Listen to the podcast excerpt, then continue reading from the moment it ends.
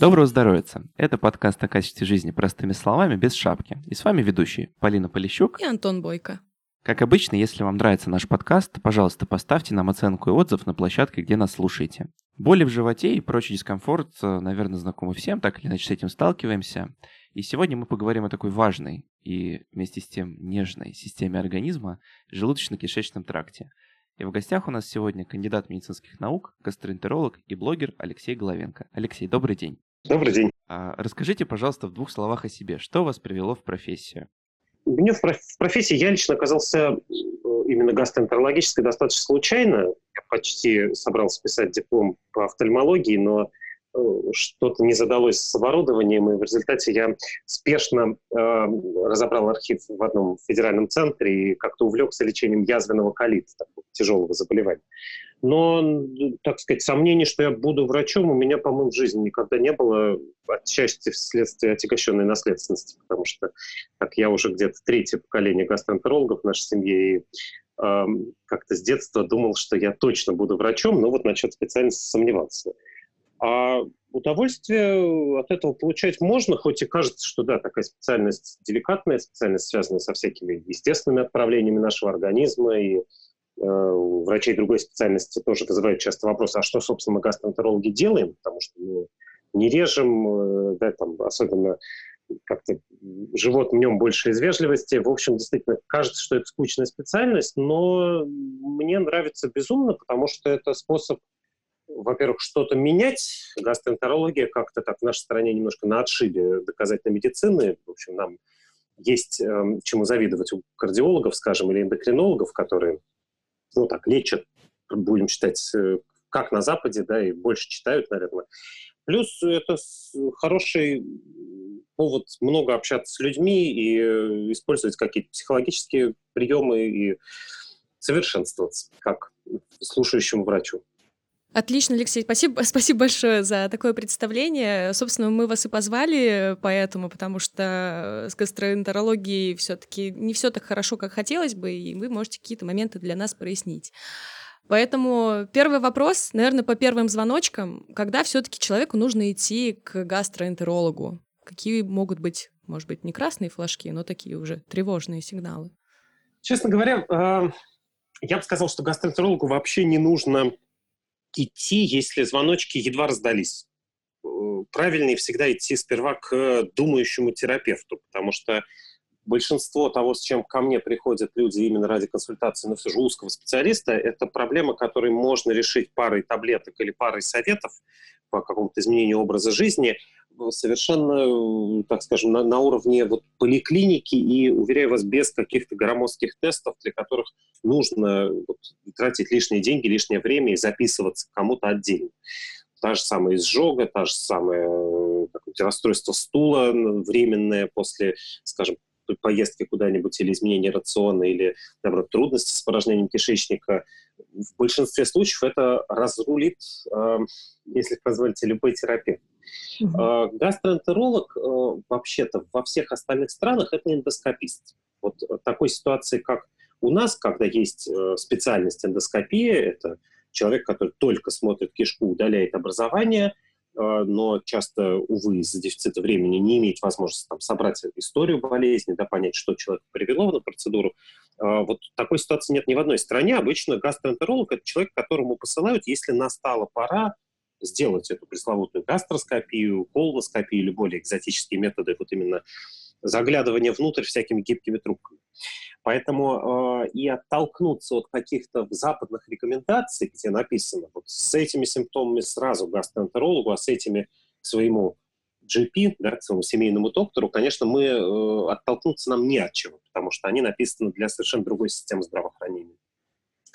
России на деле, э, конечно, я бы посоветовал, наверное, идти к гастроэнтерологу, если все-таки стереотипно возобновляются какие-то проявления со стороны брюшной полости. Да, все же была изжога раз, два, вы уже сходили в аптеку, купили какой-нибудь там антацид, да, лекарство, гасящее кислоту, и все равно, все равно, все равно проблема сохраняется. Вы видите, что действительно что-то криминальное произошло. Там, в стуле вы заметили кровь, э, да, вы чувствуете тошноту, которая ничем не устраняется. Вы, живот стал как-то надуваться очень-очень часто. Наверное, да, стоит с этим пойти сразу к гастроэнтерологу. Если это вот едва-едва первые появившиеся симптомы любой природы, мне кажется, идти к хорошему терапевту, уповая на то, что эти хорошие терапевты все же будут распространяться все шире и шире по э, нашим поликлиникам. Да, главное найтись хорошему терапевту и пациенту. Это правда. Если вот э, попробовать описать, не знаю, основные причины, по которым гастроэнтерологу обращаются, то, то какие они? Не знаю, какие органы затрагивают? Почему задают этот вопрос? Например, э, у нас был выпуск с урологом как-то, и мы, когда к выпуску готовились, поняли, что такое достаточно распространенное заблуждение. Люди не понимают, что на самом деле там уролог это еще и про почки, и про мочекаменную болезнь. А больше все как-то к области паха, да, сводится. Вот хочется то же самое по гастроэнтерологии, если угодно обсудить. А, ну, мы, э, конечно, позже узнаем, какой именно орган был вовлечен, поэтому скорее, наверное, правильно описать, с какими симптомами. Ну, в основном боль в животе.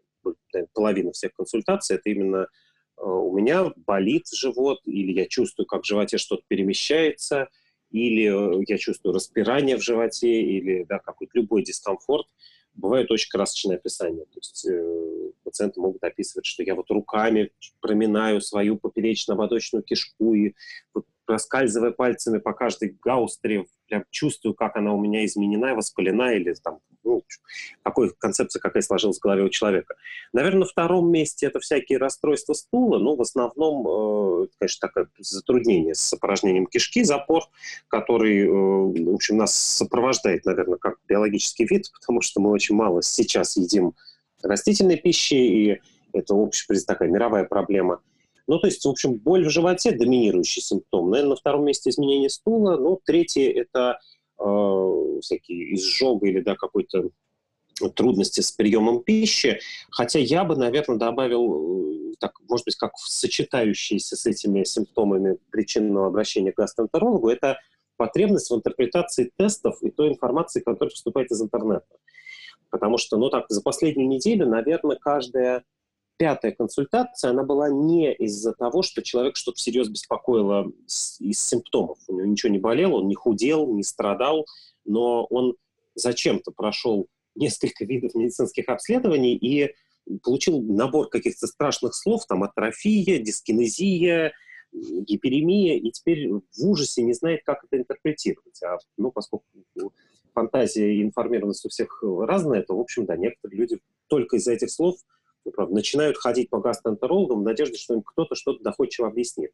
А им в ответ задается вопрос, как они себя чувствуют, и ну так, решаются проблемы при помощи лекарств, а на деле проблема это именно вот э, дефицит информации, по большому счету. Вот, наверное, так.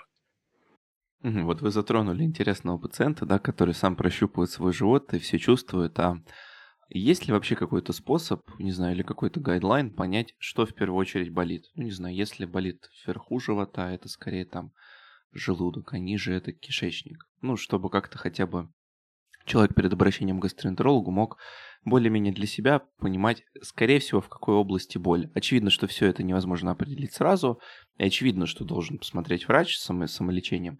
Мы не рекомендуем заниматься, но все-таки есть ли какие-то при боли в животе а, ориентиры? Как понять, откуда, где, где проблема, скажем так? Врач все равно скажет верно, но это скорее для спокойствия человека в большей степени. Конечно, такие памятки есть. Мы можем э, составить список вовлеч... потенциально вовлеченных органов в зависимости от того, в какой части живота болит. Так вот, э, справа под ребром чаще всего желчный или желчный пузырь. Где-то под ложечкой, где сходятся ребра, это заканчивается грудина, это желудок, двенадцатиперстная кишка, это поджелудочная железа. Слева э, селезенка и та же поджелудочная железа. Внизу живота это в основном толстая кишка, э, что слева, что справа. Ну, справа все помнят, что болит э, при аппендиците. Слева может людей старшего возраста такое классическое расположение боли при дивертикулите, выпячивание кишки появляются с возрастом, они воспаляются и болят. Но, конечно, эта классификация, она чрезвычайно условна. То есть у человека может э, так уж устроена так иннервируется, так сигнал считывается от э, кишечника нервной системы, что проецироваться эта боль может на такие непрогнозируемые участки тела, ну, например, при классической желчно-каменной болезни, при холецистите, при воспалении желчного пузыря из-за того, что там, вместе с тем, что там образовались камни, у человека может болеть правое плечо, например. Э, при то есть таких масок очень много, и поэтому, конечно, это все равно никак не изменит э, необходимости сходить к доктору и уже, ну, не то что переложить ответственность на него, но, наверное, прислушаться к его совету о том, какие обследования нужно сделать, чтобы ну, вот, уверенно определить пораженный орган. Я бы, наверное, слушателям посоветовал скорее, вот, прежде чем идти к гастроэнтерологу, не пытаться там, да, загипнотизировать врача фразой, что «Здравствуйте, доктор, у меня болит справа под ребром, и я уверен, что это желчный пузырь. Врач разберется, поверьте, не будет вас обманывать, и главное, что это замедляет прием. А, очень часто ко мне приходят э, пациенты, ну, обычно мы сначала задаем такой открытый вопрос, чтобы не человека как-то э, не ставить на рельсы разговора, который нам выгоден, а просто его мнение услышать, мы спрашиваем, там, что вас сюда привело, или что бы вам хотелось обсудить. И человек говорит, мне хотелось бы обсудить, первое, холецистит, второе, возможный дивертикулит с поражением нисходящей кишки. Четвертое – воспалительную реакцию в области чего-нибудь там, сфинктера Одди. Человек еще не обследован, он высказал какие-то гипотезы, нам важнее симптомы, то, насколько они влияют на жизнь, то есть насколько действительно там жидкий стул раз в день мешает ходить на работу или, не знаю, на свидание и гулять.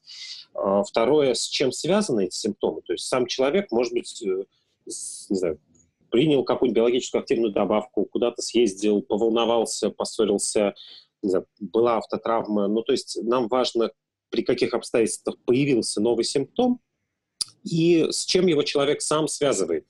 Э, особенно я бы, наверное, поэтому перед визитом к гастроэнтерологу посоветовал бы просто ну, вот перечислить эти факторы. Там, есть ли связь у женщин с э, менструацией, есть ли связь с приемом пищи, есть ли связь с приемом какой-то конкретной пищи, есть ли связь с другими симптомами? Может, у человека одновременно болит и живот, и голова, да, или у него болит живот, и в этот момент он наливается кровью, становится красным, как томат, и чувствует, что он вошел в жаркую сауну. Тоже это даст нам дополнительную подсказку. Так что, конечно, есть даже такие алгоритмы по тому, как себя вести при боли в животе различной локализации. Там, скажем, при боли под ложечкой, очевидно, да, не стоит, например, человеку рекомендовать сразу колоноскопию, потому что, ну, нет смысла осмотреть толстую кишку, потому что, скорее всего, поражен желудок. Но мне кажется, эту классификацию лучше переложить на врачей, а не на, на пациентов. Alексей, спасибо большое. Кстати, э, уточняющий момент. Я вот много лет что-то не могу до сих пор понять, э, что значит боль под ложечкой. Можете объяснить, если вам не трудно? Да, здесь есть проблема терминологическая, потому что если мы говорим эпигастральная боль, то э, большинство людей так кивают головой и потом э, переспрашивают все же, это, это под ложечкой или где? Ну, в общем, где, там, где у нас сходятся ребра и заканчивается или начинается грудная клетка, то есть место, где ребра нижние через хрящи прикрепляются к грудине, да, вот передней грани э, грудной клетки – вот, собственно, под ней этот угол, он называется эпигастриум, да, над желудком, дословно, поэтому, или над животом. В общем, это верхняя часть живота над пупком, но вот прям под ребрами. Это называется эпигастральная область. Ну, в общем, угу. опытные пациенты даже знают все эти классификации, что есть правая и левая подреберные области, боковые области живота и подвздошные области внизу, которые располагаются вот над косточками таза, выступающими обычно, прощупываемыми. Вот тоже так, условное деление на вот таких четыре квадрата, что ли, э, живота мы используем, или на 9 областей, это уж так для э, особо э, любящих классификаций.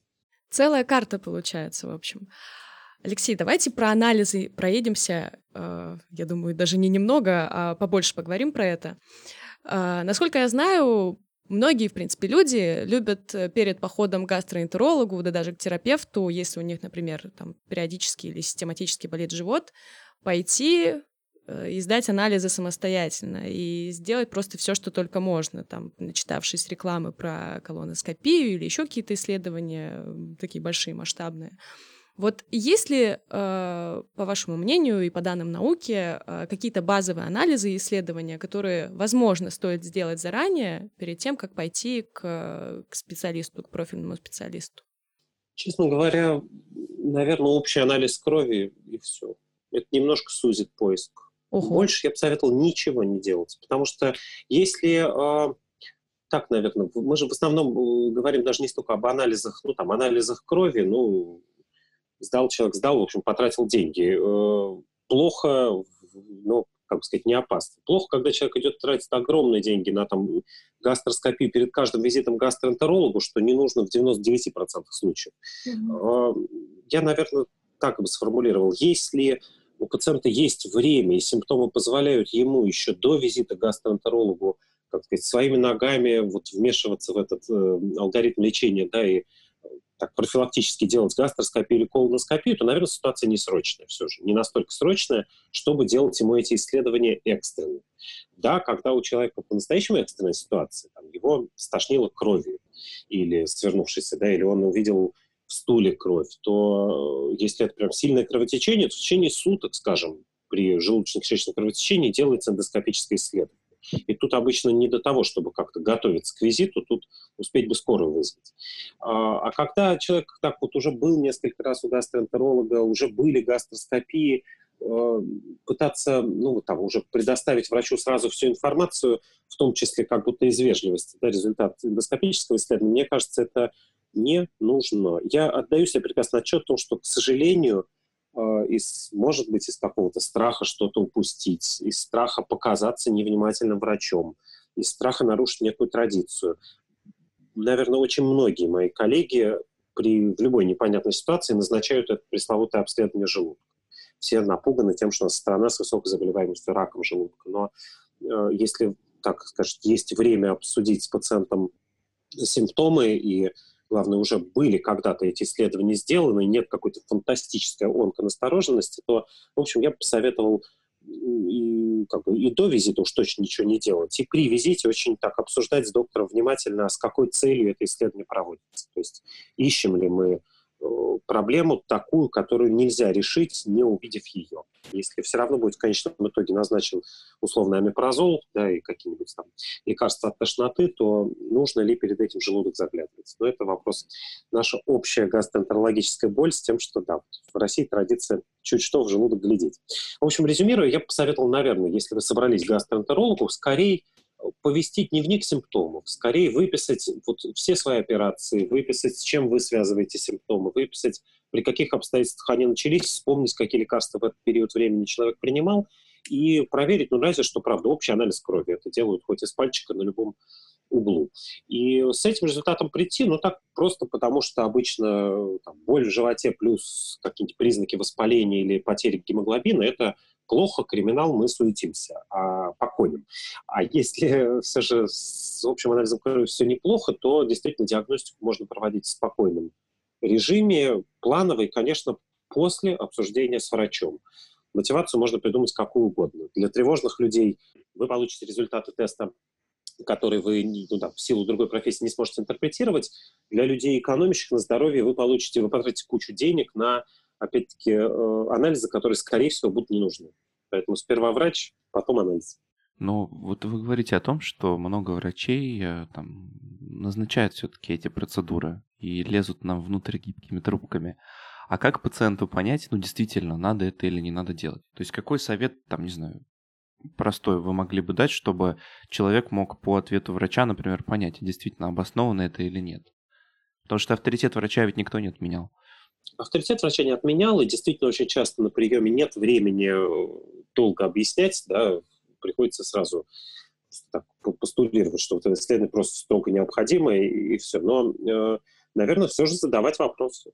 Задавать вопросы доктора, а может быть, даже так шутя, а может быть, мне просто, как в прошлый раз, попить спазмолитики, или, там, доктор, а может мне просто, как в прошлый раз, попить ингибиторы протонной помпы, там, лекарства, снижающие кислотность, если прям, так сказать, автоматом, вот каждый раз, приходя к гастроэнтерологу, человек получает ну, прям памятку. Я видел просто в некоторых центрах ну, просто такая табличка, где уже написано гастроскопия, список анализов, и врач просто галочкой отмечает, что нужно. А, или вычеркивает ненужное. То есть, как я понимаю, чаще всего этот листок отдается пациенту без вычеркивания. нужно любая любое вмешательство и любое диагностическое, даже безобидное какое-то воздействие, да, ну, любой тест, даже анализ крови из пальца, он должен менять тактику лечения или менять диагноз, или заставлять, да, там сказать, дополнительно человека обследовать из каких-то возможных последствий заболевания.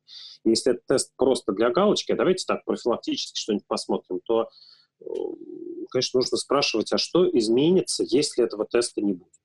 Насколько, как сказать, в лоб задавать этот вопрос? Конечно, если просто своему врачу вы скажете, вот так, грубо, да, там, ну-ка, отвечайте-ка, любезнейшая, а зачем мне гастроскопия? Вы что, без этого не можете меня полечить? Я боюсь, что это вызовет, конечно, естественно, ответную какую-то агрессивную реакцию и э, пассаж о том, что да, в общем, у вас другая профессия. Но если делать это аккуратно, именно спрашивать, нельзя ли сейчас обойтись без этих исследований, там, есть, насколько это необходимо, а что бы вы хотели узнать при этом исследовании, дорогой доктор, то, мне кажется, хороший врач объяснит, зачем нужно исследовать.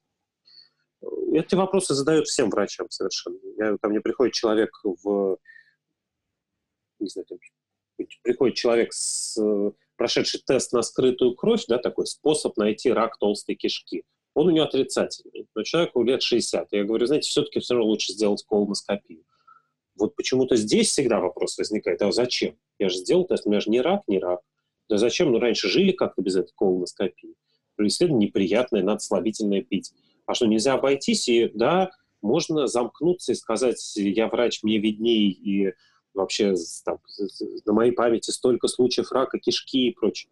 А можно не давить авторитетом, а просто объяснить, что да, там, тест на скрытую кровь чаще выявляет уже рак, а мы делаем эндоскопическое исследование для того, чтобы найти предраковые изменения, то есть полипы толстой кишки, убрать их заранее и э, да, тем самым избавить вас, дорогой посетитель, от вообще ну, самой возможностью услышать слово из трех букв, да, и, то есть рак, и тогда все становится понятно. Меня очень ваш ответ порадовал, потому что мы, в принципе, так или иначе этот вопрос всем нашим гостям задаем. Ну, то есть там в конкретной ситуации у врача конкретной специальности, как вот понять, что лечение происходит в ваших лучших интересах, и ответ действительно всегда один. Это задавать вопросы и логически осмыслять, как ответ врача, ну, то есть там влияет на тактику вашего лечения.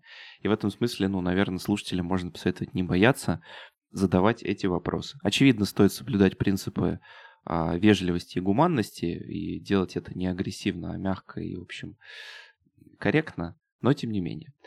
У меня вот э, вопрос вытек из, так сказать, из, из вашего ответа, если можно так сказать, про телемедицину. Допустим, в гастроэнтерологии приемлем ли сценарий, в котором пациент обеспокоен, он не хочет ждать э, там или, не знаю, не хочет ехать или по каким-то иным причинам, в общем, не хочет идти в клинику, а хочет получить быстрый ответ, и насколько, скажем, обоснован сценарий, в котором а, пациент общается с врачом по видеосвязи, и они определяют тактику диагностики вместе. Очевидно, никто не говорит о постановке диагноза по телефону, это неприемлемо 100%, да, но вот э, может ли, могут ли новые технологии помогать там, сокращать, условно говоря, время, за которое можно понять там более полную клиническую картину? Или нужен именно осмотр физикальный, то есть там посмотреть, пощупать, опросить человека лично и так далее?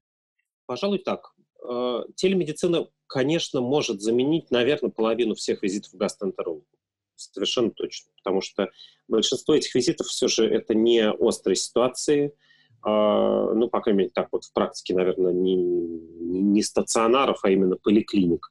Так поликлиническая гастроэнтерология – это совершенно амбулаторная специальность. Люди приходят чаще всего с проблемами хроническими, проблемами, которые их ну, вот завтра не убьют. Все же, если у человека действительно как он увидел полный унитаз крови, да, или у него болит живот так, что он лезет на стенку с температурой 40, то, конечно, он вызовет скорую, окажется скорее у коллег-хирургов.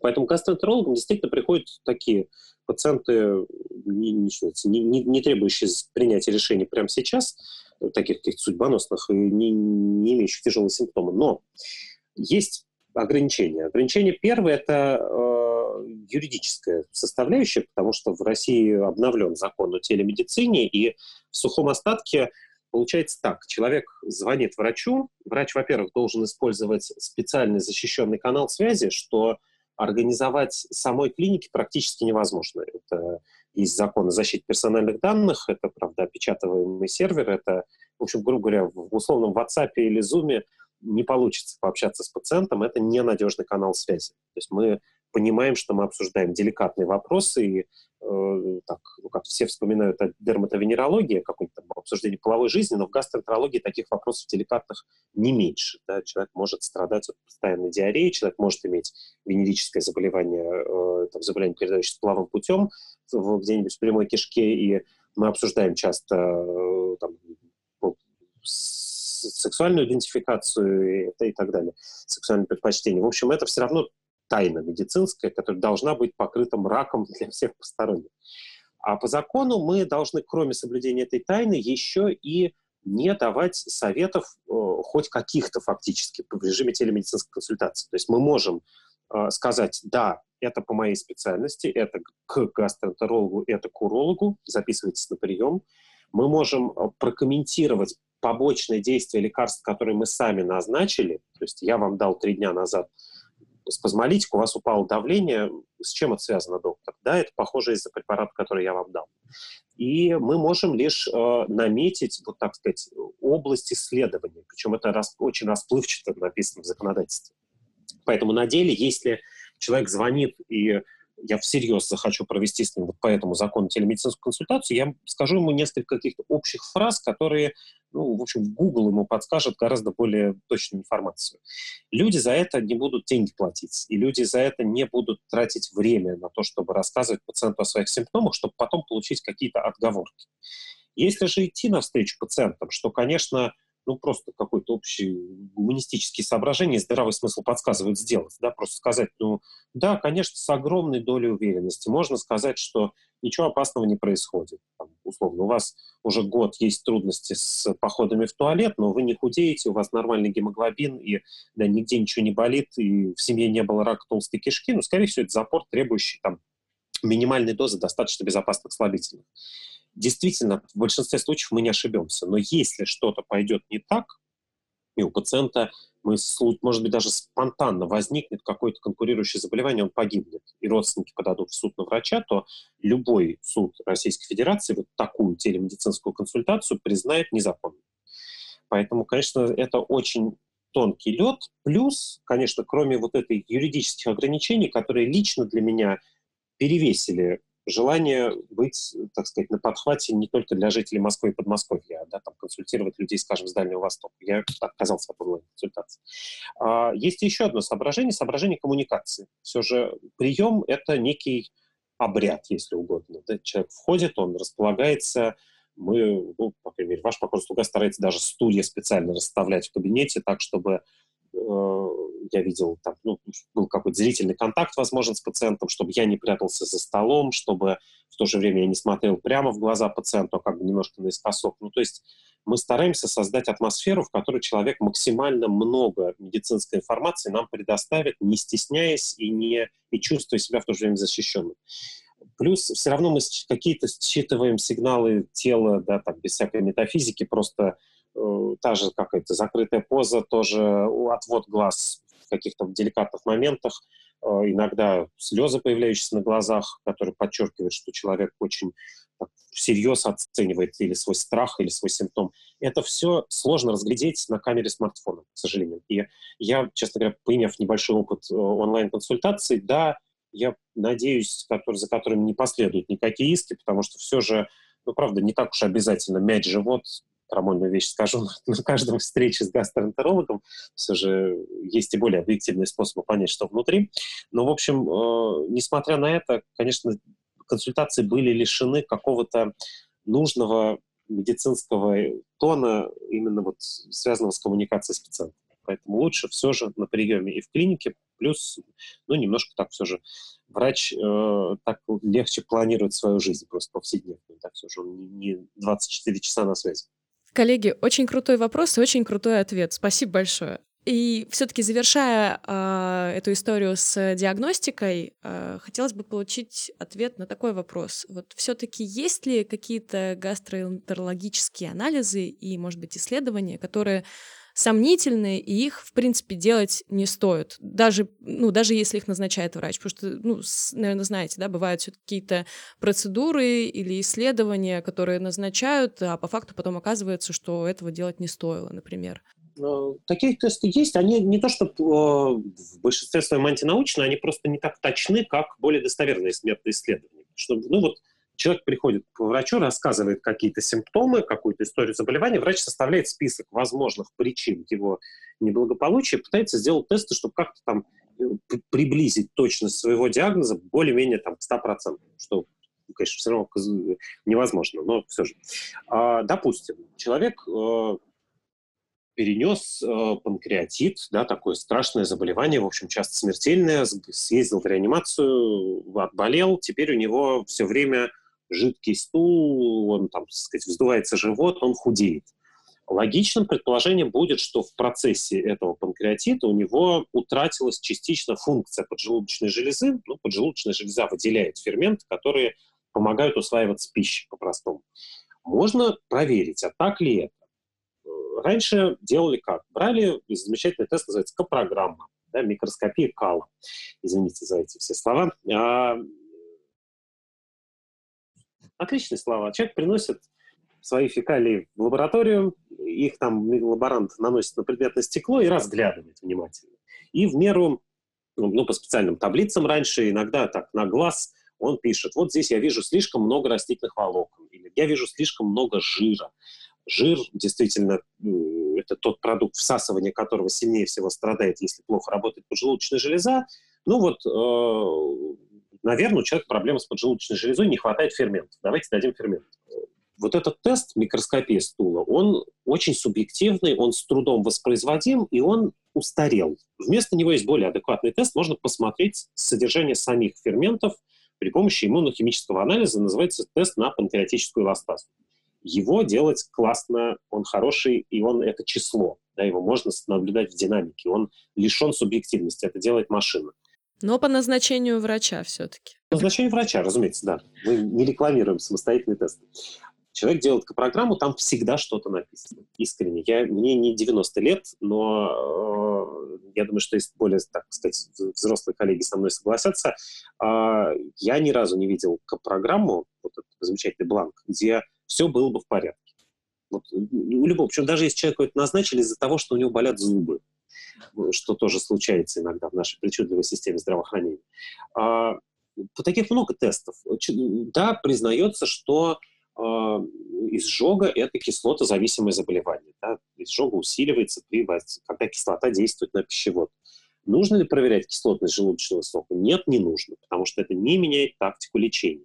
Если нам хочется убедиться, что у человека не стало кислоты в желудке, а это признак атрофии, изменений, которые могут гипотетически со временем привести к раку, есть исследования, скажем, так называемый гастропанель, там, соотношение пепсиногенов, веществ в крови, которые, э, их соотношение меняется при вот таких изменениях в желудке. То есть, в общем, конечно, э, если такой список этих тестов составлять, я бы, конечно, ненужных тестов, тестов, к сожалению, часто психологически вредных, потому что они любому человеку в состоянии доказать, что он глубоко болен. Это программа, э, это анализ стула на так называемый дисбактериоз, то есть, ну, выражаясь языком научным, посев стула для выявления 20 видов бактерий, обитающих в кишечнике, с расчетом их так сказать, нормального или ненормального содержания. Эти тесты не антинаучны, они гипотетически могут что-то означать, но они не воспроизводимы практически, и, конечно, их можно заменить более адекватными методами обследования. С тестом на дисбактериоз это отдельная большая боль. Боль еще и потому, что э, этот тест покритиковали, вот просто посев да, там, всему подряд выходящего из организма на там, лакто, бифидобактерии, еще какие-то бактерии. И, опять-таки, всегда обнаружение изменений. Появляются даже всякие э, замены. Есть такой метод хроматомасс-спектрометрии по э, доктору Осипову. Тоже в крови определяют какие-то летучие жирные кислоты, которые якобы входят в состав клеточной стенки у разных микроорганизмов. Тоже тест э, даже близко не научный, тест, который всегда найдет у вас изменения и который просто не надо делать никогда.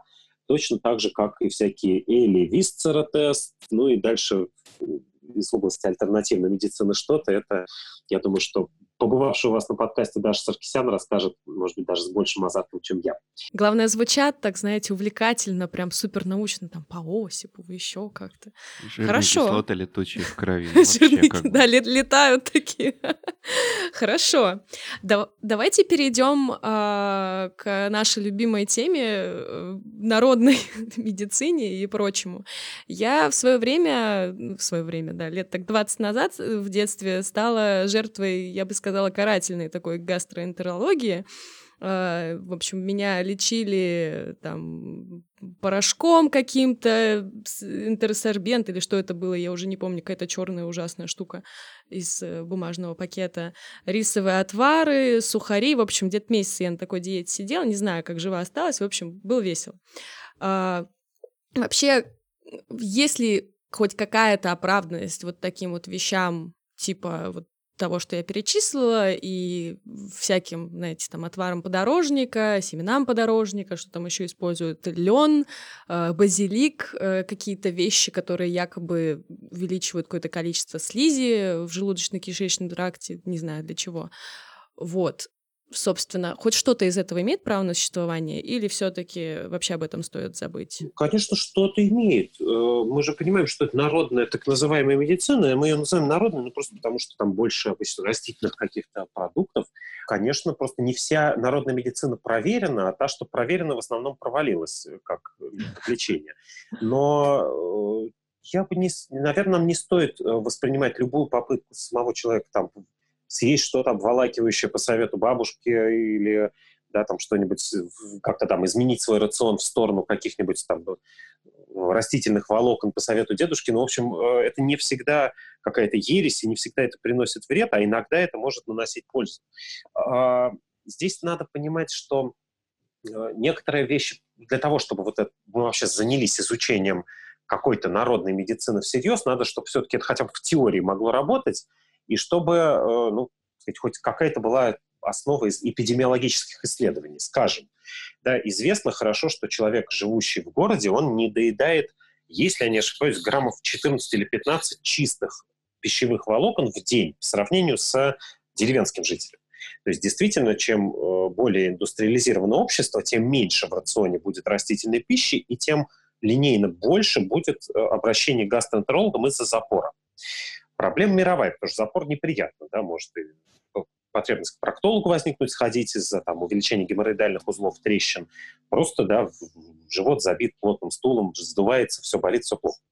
А как можно поступить? Можно пытаться использовать какие-то такие проверенные слабительные средства, да, всякий синодексин, экстракт э, сены, э, бисокодил, э, вещество такое, в- всякий пиксульфат натрия, капельки всевозможные, которые просто действуют на рецепторы толстой кишки, раздражают ее, и она освобождается, да, иногда очень бурно.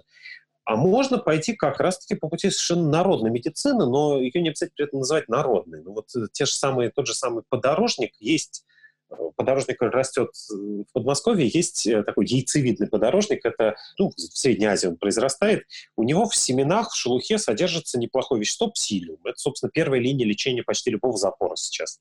Этот псилиум есть у миллион разновидностей, р- даже на всяких сайтах, которые торгуют биологически активными добавками, человек пьет и пьет и пьет этот подорожник, и, в общем, тем самым вот компенсирует недостаток растительных волокон в своем рационе. И правда, иногда проще человеку, чем пытаться изменить его рацион и заставлять человека, который не любит фрукты и овощи, да, там, есть их э, ведрами или питаться одними сухофруктами, правда, разумнее иногда дать вот это вполне народное, вполне природное слабительное средство и просто, ну, как сказать, ежедневно его принимая, человек будет э, перестанет испытывать проблемы с посещением уборной. Поэтому не все то, что не проверено, непременно антинаучно. Тоже впадать в такой доказательный экстремизм, в который, к сожалению, сейчас стали впадать многие очень хорошие доктора, это тоже неправильно. А, Да, есть то, что мы называем на своем языке фуфломицины, да, лекарства, которые и в теории не могли бы работать, которые нарушают законы науки, ну, классический пример гомеопатии, а туда же, наверное, всякие передовые российские разработки для там, не знаю, общего укрепления иммунитета, для системной энзимотерапии или для каких-то других форм духовного просветления. Но э, бывает так, что препарат просто в нем или нет потенциальных денег, да, в как, никто всерьез не будет сейчас перепроверять, ну, не знаю, какое-нибудь э, касторовое масло. Ну, или там, не знаю, вазелиновое масло, которое дают хирурги во время операции, чтобы один раз человек вот э, едва прооперированный сходил как-то в туалет. Ну, никто не будет проводить с этим исследование. В этом нет денег, и проще дать, и, главное, никто еще от этого не умер. А, поэтому, да, такой пул средств полународных, полу таких нишево-локальных российских, а он существует, но те же самые желчегонные. С желчегонными, правда, мало качественных исследований. Эти исследования в подметке не годятся исследованиям кардиологическим, кардиологического порядка, где там гораздо больше выборки, гораздо больше статистической мощности. Но они могут работать? Могут.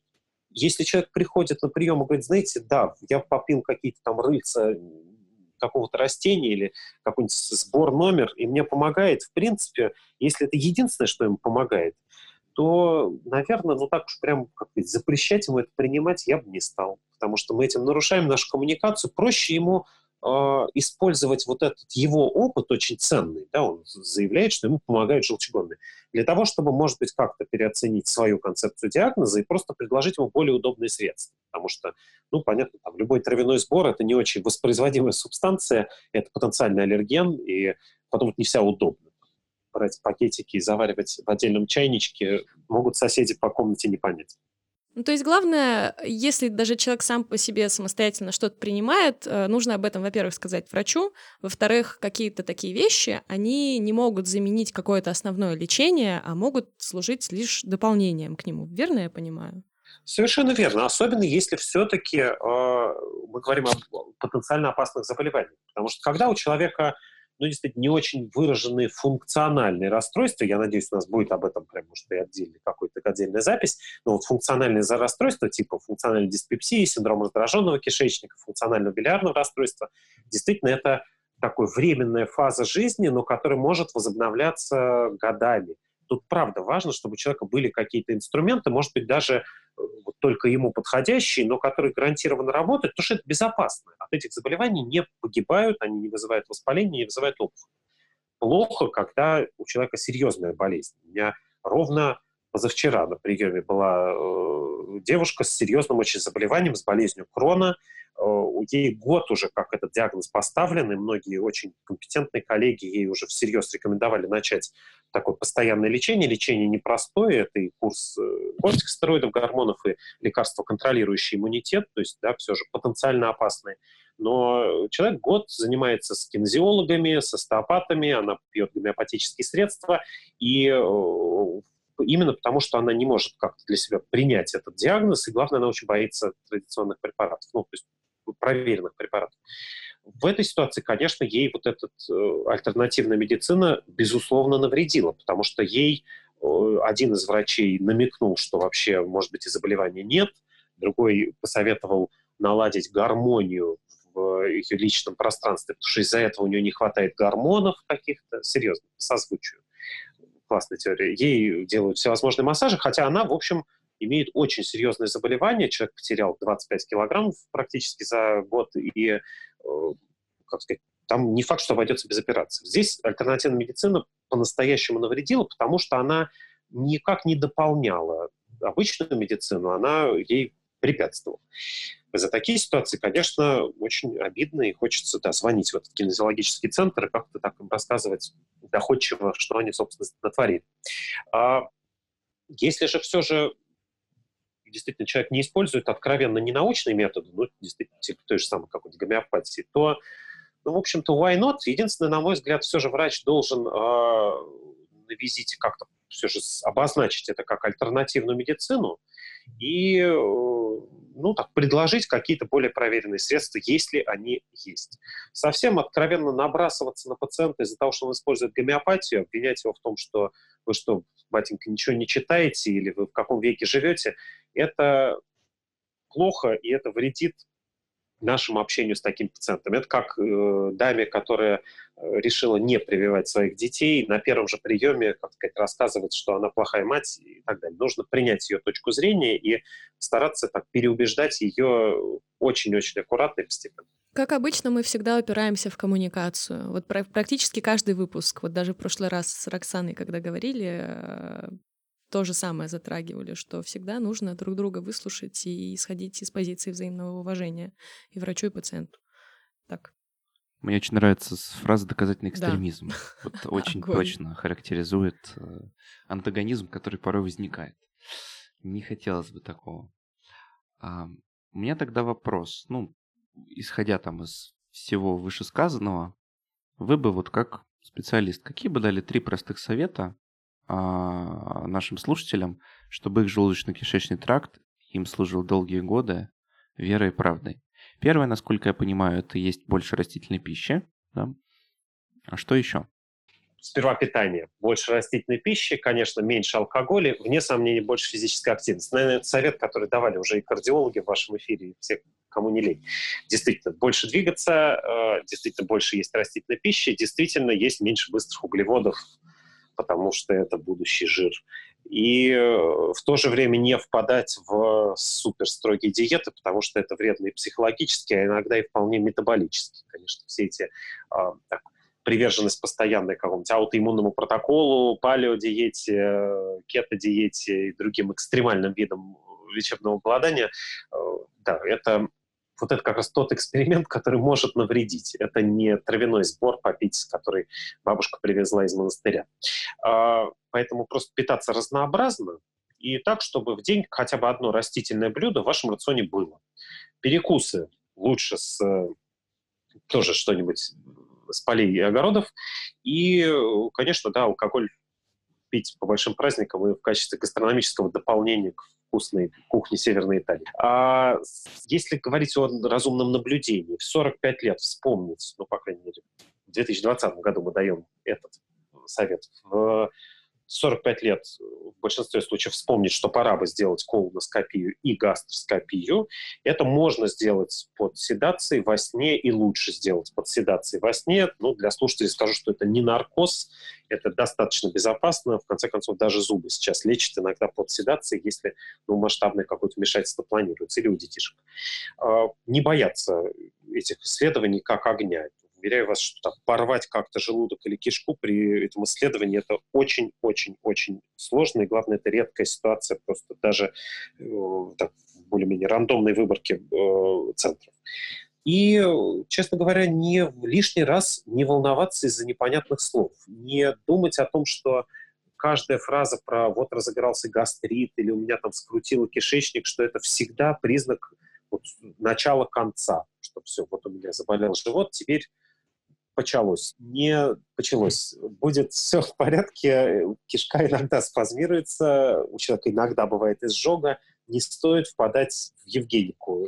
Действительно, в организме человека все должно быть прекрасно, но а, если у него раз в месяц иногда немножко жидкий стул, а после бутылки коньяка и порции шашлыка у него немножко изжога, то это тоже прекрасно.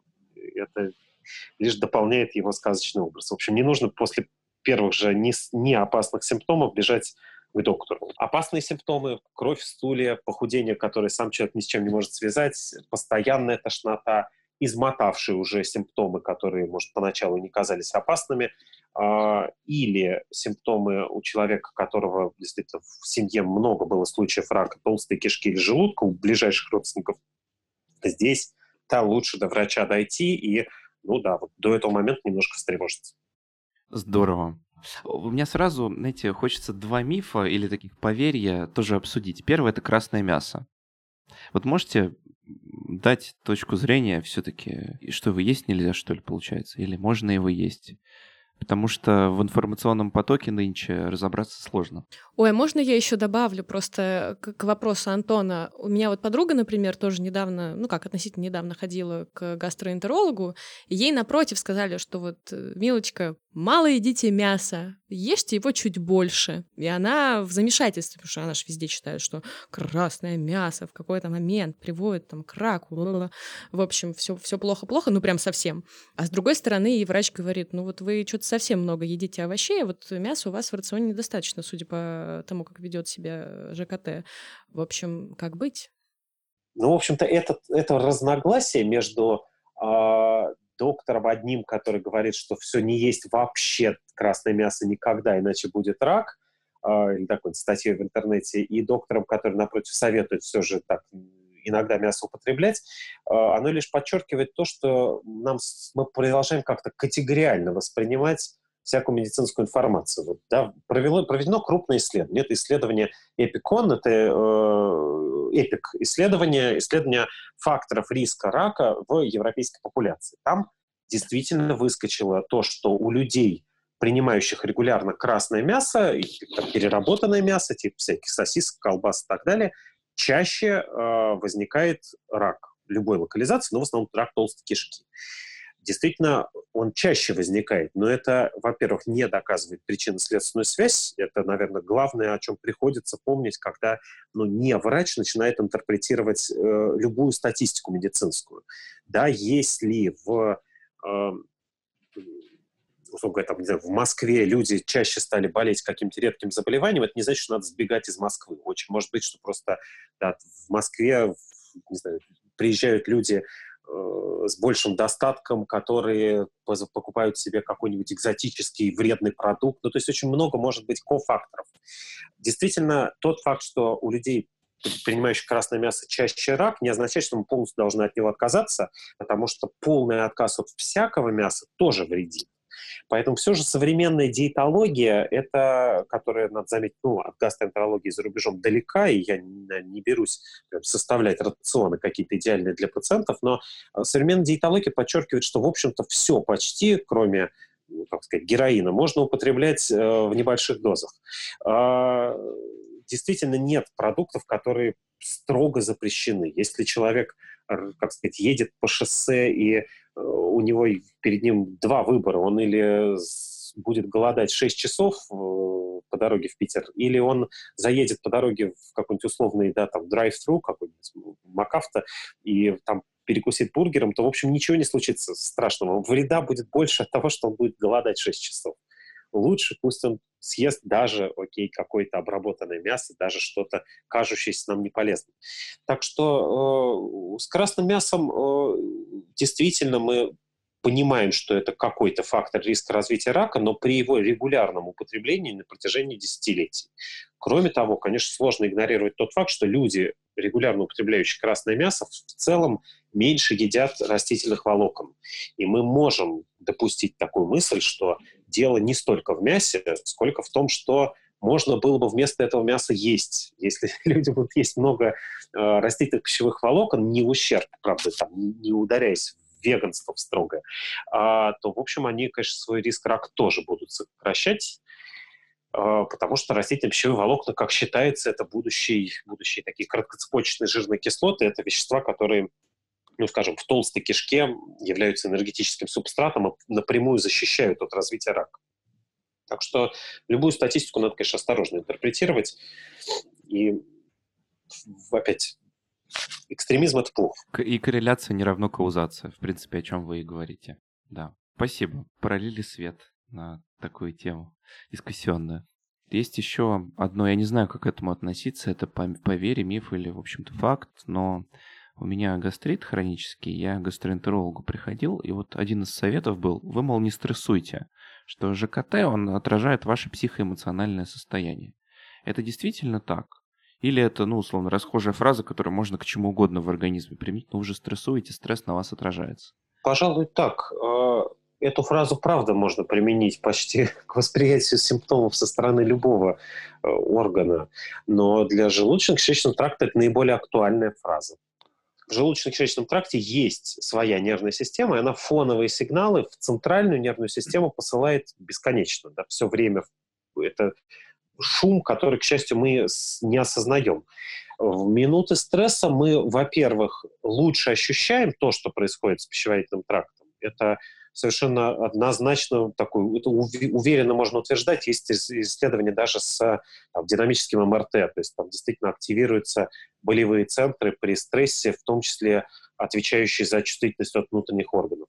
А, беда в том, что в ответ мозг тоже, получив вот эту избыточную импульсацию от а, кишечной нервной системы, он тоже может изменить ее моторику, и у человека может э, еще сильнее заболеть живот.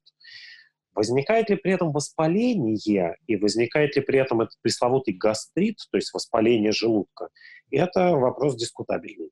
А, действительно, мы не можем пока утверждать, что стресс провоцирует э, прям значимое воспаление, что человек условно может открыться там, не знаю, какой-нибудь колит случится, да, или волчанка стартовать.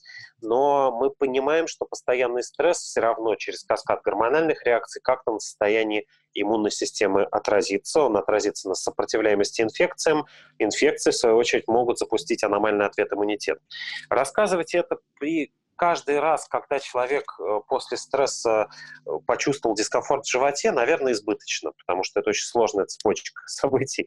На деле большинство вот того, что мы называем гастрит или да, у меня там что-то, э, живот от стресса разболелся, это в основном спазм кишечника или спазм желудка, который становится результатом того, что мозг получил, может быть, даже вполне адекватную информацию от местной кишечной нервной системы, но получил ее в минуты особенной восприимчивости, то есть в период, когда нагрузка на центральную нервную систему была большая. Человек пребывал в стрессе или даже не выспался. Действительно, это, это и называют функциональной болью, и это, к сожалению, эта чаша не минует никого. Поэтому рассказывать при этом про воспаление, наверное, не совсем корректно. Вы так все по полочкам рассказываете. Вот э, очень э, прям слушать одно удовольствие. И у меня есть вопрос, я его предвкушал.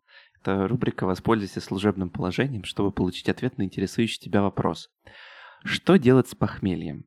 В смысле, какие можно принять, допустим, меры для своего желудочно-кишечного тракта, чтобы э, влияние негативное алкоголя на утро э, снизить?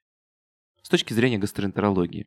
Это же релевантный вопрос, правда? Это релевантный вопрос, но э, парадокс в том, что это совершенно неизученный вопрос. Ага. Если пытаться всерьез разобраться в методах лечения похмелья, то просто бросается в глаза, что там очень мало качественных исследований, да и, в общем, понятно почему. Да? Я сомневаюсь, что можно набрать толпу людей, как сказать им, ребят, вы участвуете в эксперименте, вам надо сегодня напиться до э, какое-то состояние да, ночевки в ближайшем ОВД, а с утра мы вас оттуда вызволим и э, будем проверять на вас средства от похмелья, да, и от еще угрызений совести гражданской. А, исследований мало. На деле тут я даже не, не знаю, в какой области медицины это отнести. К гастроэнтерологии ли, или к гепатологии, или к токсикологии. Потому что похмелье всегда плохо. В похмелье всегда виноват переизбыток алкоголя накануне. Нет какого-то такого э, сценария, при котором человек выпил привычную дозу алкоголя, с утра проснулся, и это вот признак заболевания. Э, это, кстати, очень частый вопрос. Э, без всяких служебных положений очень часто приходят люди, говорят, слушайте, а как так вот, я там, учился в университете, бутылку водки выпили с другом, э, пошли за второй, с утра как огурчик пошли на пары. Э, сейчас вот так не получается. Это что со мной? Давайте меня лечить. Мы не знаем, что происходит, но да, э, восприятие алкоголя может меняться с возрастом, но это ничего не означает. Теперь все же, что, как бороться с похмельем? Если оно случилось, то страдать. Не забывайте, пожалуйста, потому что, в общем, задача лишь восполнять э, электролитные, э, компенсировать электролитные расстройства, потому что, конечно, вот это обезвоживание в прямом смысле слова, оно усугубляет только проблему. Поэтому действительно стараться пить и пить и пить, наверное, лучше, проводя параллель с обезвоживанием при отравлениях, э, пить лучше не чистую воду, а действительно слабо там разбавленный водой сок, не крепкий чай, можно пить всякие электролитные растворчики, которые мы пьем в, в спортзалах, да, вот разноцветные растворы. Mm. И, честно говоря, это единственное, что всерьез будет работать. Второе, это, конечно, прием противовоспалительных препаратов, потому что возникает такое легкое системное воспаление, болит голова, и поэтому, в общем, хороший тон — это скорее накануне об этом вспомнить. Ну, может быть, как в фильме там «Мементо» вытатуировать себе на руке какую-нибудь памятку.